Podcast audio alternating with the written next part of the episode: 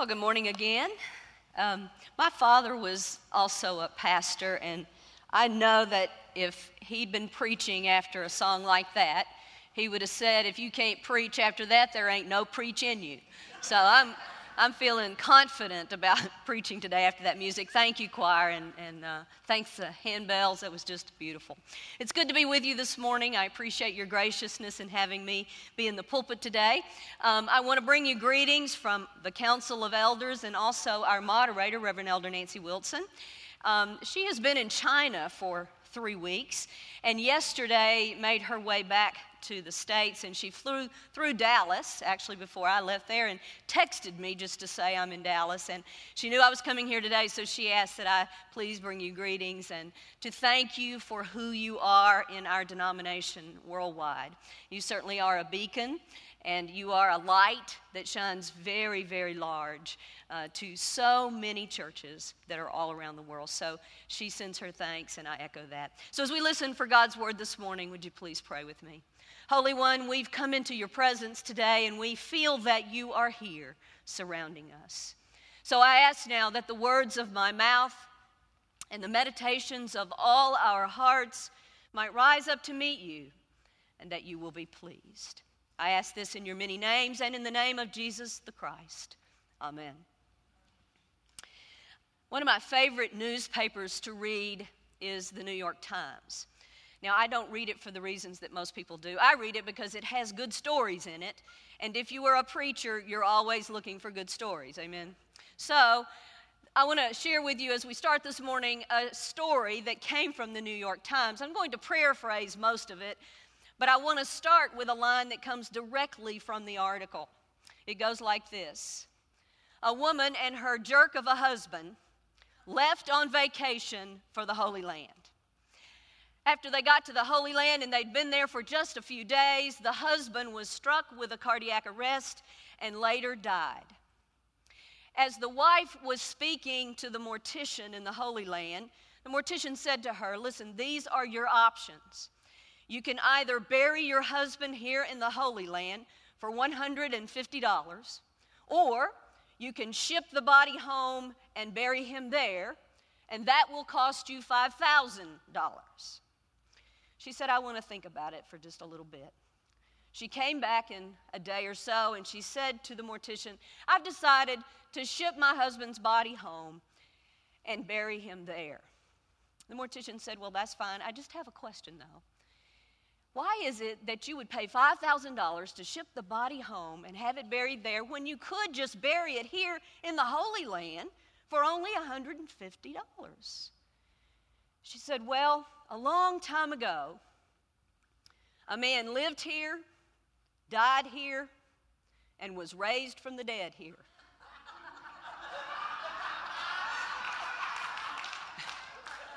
and she said, I just can't take that chance. Clearly, this was a defining moment for this woman. It was a key decision in her life about where she was going to bury her husband. So, choices, decisions, defining moments in life. Some have said that essentially our life boils down to a long series of choices and decisions. Now, if that's true, I don't know about you, but I think I'd like to take that a little more seriously, if indeed that's what my life amounts to, or the series of choices and decisions I've made. It would cause me to look back on my life and know that there are some decisions I regret, and I imagine that you share that as well. Choices and decisions, whether it's the fullness of who we are or whether it just plays a great role, it does seem to be a huge piece of our lives. The choices and decisions in any moment that we make. Now, as I was wondering about choices and decisions this week, I Googled decision making strategies. Do you know I got 86 pages of Google pages of where I could go on the internet to find information about a good decision making strategy? So, some of us probably need to find a good one. Some of us may already use one, but I'm here to tell you that if you don't have one and you need it, there are plenty of options for you out there, and you can find it. It also caused me to wonder this week about the role that personality plays in the choices and decisions we make. Certainly, there's probably little argument that it plays some role. So, for example, you know, some people make decisions very quickly and on the spot. They can decide just like that. Other people have to sort of sit with the information a little bit, and then later, after they've had a chance to sit with it, we'll make a decision. Some people will avoid making a decision at all, as if avoiding it is not a decision in and of itself. Some people will make a very linear and logical and methodical decision, they'll go at it that way. Some people have what I call decision remorse, where they make a decision, but then they take it back before it even has a chance to play itself out. Some people will only make a decision if they're forced to do so. You get the idea. Different personalities will drive choices we make in a different way. So, whether it's the strategy we use or whether it's our personality or both, it does seem that making decisions and choices in life is very, very important. The story you just heard read in the Hebrew scripture is one of those stories. Except it's not just about choices or decisions. This is a story about a defining moment. A defining moment is that moment when the choice you make changes absolutely everything. When the choice you make changes absolutely everything. This was one of those stories. Let's go back through the story for a minute. We pick up this story where God has said to Moses, I want you to get some of the leaders from your community together because you all are right here at the edge of the promise. God had been leading them through the desert for 40 years, and they had come right up to the edge of what God had promised them this great land flowing with milk and honey. And so at this point, God said to Moses, I want you to get some of the leaders together, and what I want you to do is have them go over into that land I promised you and check it out. I want you to go survey it, look at it. Some translations of scripture say they were spies. They were going over to take a look and see what they could see. And Moses says, When you come back, I want you to report it to our community. So the leaders go over into the land of promise. And what they find there is that indeed it is flowing with milk and honey. The produce is really beyond what they could have imagined. They tasted some of the produce, and the grapes were so good, they even threw some over poles, and it was so rich and lush, it took two men to carry the clusters of grapes. As they looked further, they found that there were indeed some barriers and some challenges. They found that the people who lived there were fortified very well. They found that they were big people, giants, huge, so big that the that the spies felt like grasshoppers in their presence. They came back, and Moses called the community together.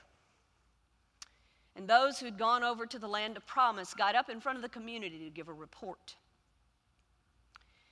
They began to talk about how great the produce was and what a beautiful land it was, and invited the people in the community to try the grapes that they brought back. But as sure as they were tasting the produce, those who were reporting started to say, but. Don't you hate that? The hanging but. It's all wonderful, but. They said, but you know, the people there are huge. Their forts are unbreakable. This is going to be impossible for us to do. We cannot take that land over. It's not going to happen.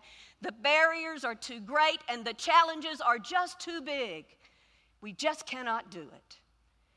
In the middle of this rather negative report, one man, one lone man who'd been part of the group to go and see the land, raised his hand and stood up and said to the crowd, No, we can do this. We can do this.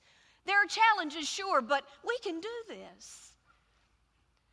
Well, the others who had been there with him, his name was Caleb, began to speak louder all of their negative thoughts about how we just can't do this. Don't listen to him. We cannot do this. The challenges are just too big. And as Caleb tried to speak, yes, we can do it, the other voices drowned him out. And pretty soon, that community was so stirred up that the folks in that community began to scream. they began to yell at Moses and to those who'd been to see the land, and they began to yell at God. And you know what they said? They said, God, why did you bring us this far just to leave us here right at the foot of the promise? God, what in the world is that about? We would have been better off to just stay in Egypt. stay in Egypt and die slaves as to have come this far. Now, would you agree with me that this was a defining moment? Right at this moment, this community of faith had to make a decision that would absolutely change everything. And in that moment, they choked. Basically, they choked. And I would say to you that they choked primarily because they forgot who they were. They forgot that they were free, that they had been freed from slavery. They forgot that no matter what had happened in the desert, when they didn't have food or they didn't have drink or they didn't know where they were going, every single time God provided for them. Every single time they forgot who they were. They forgot that above all else, God was leading this effort. They forgot above all that God was in the struggle. They forgot above all that no matter what was coming, come what may, God was going to be there to make a provision, even if they couldn't see it in the moment. They simply forgot who they were. Now, the question is do you think you and I do that sometimes? That we get up to a defining moment and we just choke because we simply forget who we are? I think we do. so, this morning, I want to invite Caleb into the room, the lone voice of the spies who said, We can do this because I am interested in what made Caleb different. I'm interested in what gave him the courage to speak loudly in the face of other voices. We can do this. And so, if Caleb were here today, I wonder what he would say to us. I'm imagining that one thing Caleb would say is that anytime you're faced with a defining moment, it will involve risk it will involve risk. So, in other words, you're not going to escape the element of risk when you're faced with a defining moment. now, the bad news for some of us is that if you're a control queen, and by the way, that is gender fluid in this case, okay? If you like to be in control of things, this becomes kind of tough, doesn't it? because you have to know that there are no guarantees with risk. You have risk. And yet you don't step away from the defining moment just because it's risky. I think Caleb would also say that defining moments also invoke fear. In other words, when we're faced with that moment, something deep inside often gets triggered in you and me. A deep seated set of insecurities or fears that stop us cold in our tracks, where we are inundated with this sense that I cannot move, I cannot do this, this is way too overwhelming. Caleb would say that's part of what goes with defining moments is fear. but we get to decide whether we're going to let it win out or whether we're going to keep stepping through it. I think Caleb would also say that defining moments irritate our convictions.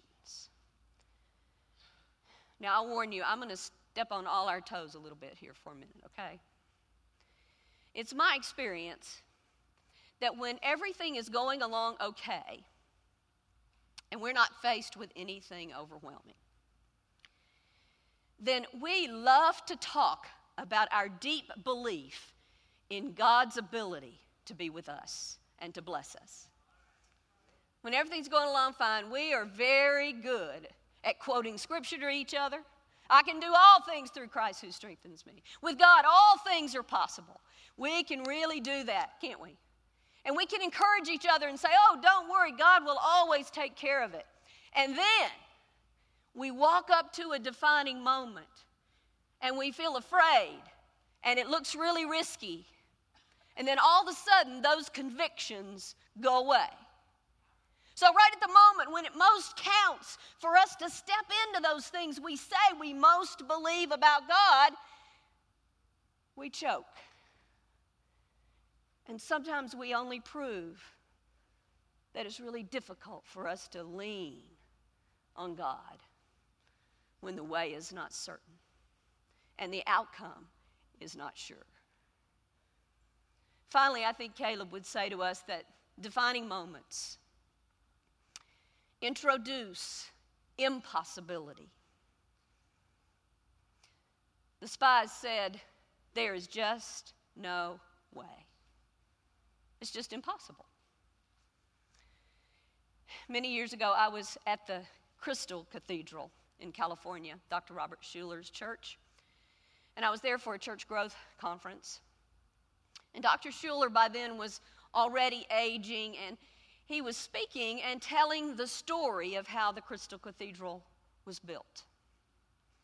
And he was telling about all the challenges, and, and they were pretty overwhelming, some of them, and how they'd gotten beyond them and stuff. And he was going along in his story, and all of a sudden he just stopped in his tracks and he walked around from the podium and he said, You know, here is what I most want you to hear.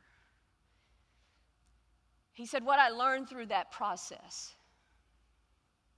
was that when something is before you and it seems impossible, then that is the very thing that God is calling you to. Because if it were possible, you wouldn't need God. If it were possible, you wouldn't need God. So, isn't it beautiful that defining moments are made up of impossible things? So that we are encouraged to lean in to the one who has promised to see us through. Come what may. You know, Caleb and his family were the only ones who actually ever crossed over into the promised land. All the rest continued for the rest of their lives to wander in the desert. So, this is, indeed was a defining moment because, really, no matter what they decided, the ones who decided to stay in the desert and the ones who went into the promised land, either way, it defined their lives from that point forever. So, defining moments are no small thing in the walk of those who serve God. It is no small thing for those of us who reach out to touch the Spirit of God and hope for that help. Winston Churchill was known as one of the greatest orators of his time. He was invited by the graduating class of Oxford University to do their commencement address. And this was after he'd gotten on up into years. And so he was pretty feeble and walking with a cane. But he accepted the invitation and he came that night, and his car drove up to let him off. And he got out, and in his classic wear, he had on a big black top hat, a long black top coat, and he had his cane. So he made his way into the building and down the aisle and sat to his right on a pew. He took off his big black top coat, he took off his top hat, and he leaned his cane on the bench and sat down. When it came time for him to deliver the commencement address, Winston Churchill slowly made his way up onto the stage. And he stepped up to the podium and he looked out over the graduating class and he said, Never give up. Then he stepped back for a moment and he just let that fall over those graduating seniors. And then in a moment, he stepped back up to the podium and in a little bit bigger voice, he said, Never give up. Then he backed away again. He waited some more. And then for a final time, he stepped up to the podium and in a big, big Churchill voice, he said, Never, ever give up. And then he made his way off the podium, went over to the pew and picked up his coat and his top hat and his cane. He made his way out the building and back into his car. The graduating seniors said that though it was the shortest commencement address they'd ever heard, it was certainly the most profound. Because those graduating seniors were facing a defining moment in their future. And Churchill said, Never, ever give up. And the community of Israel was facing a defining moment. And Caleb said, You can do this. I think Resurrection MCC is stepping up to a defining moment right now. And I wonder what voice you will hear. All I can say is, I hope you will hear the voice of promise. And I hope you will hear it through the scripture that goes like this God, who began a good work in you, will be faithful to complete it. God, who began a good work in you, will be faithful to complete it. I hope you will hear that voice. So I want you to say it with me. Say it with me. It's on the screens. God, who began a good work in you, will be faithful to complete it. Now say it like you mean it. God, who began a good work in you, will be faithful to complete it. Never, ever give up. May it be so. Amen.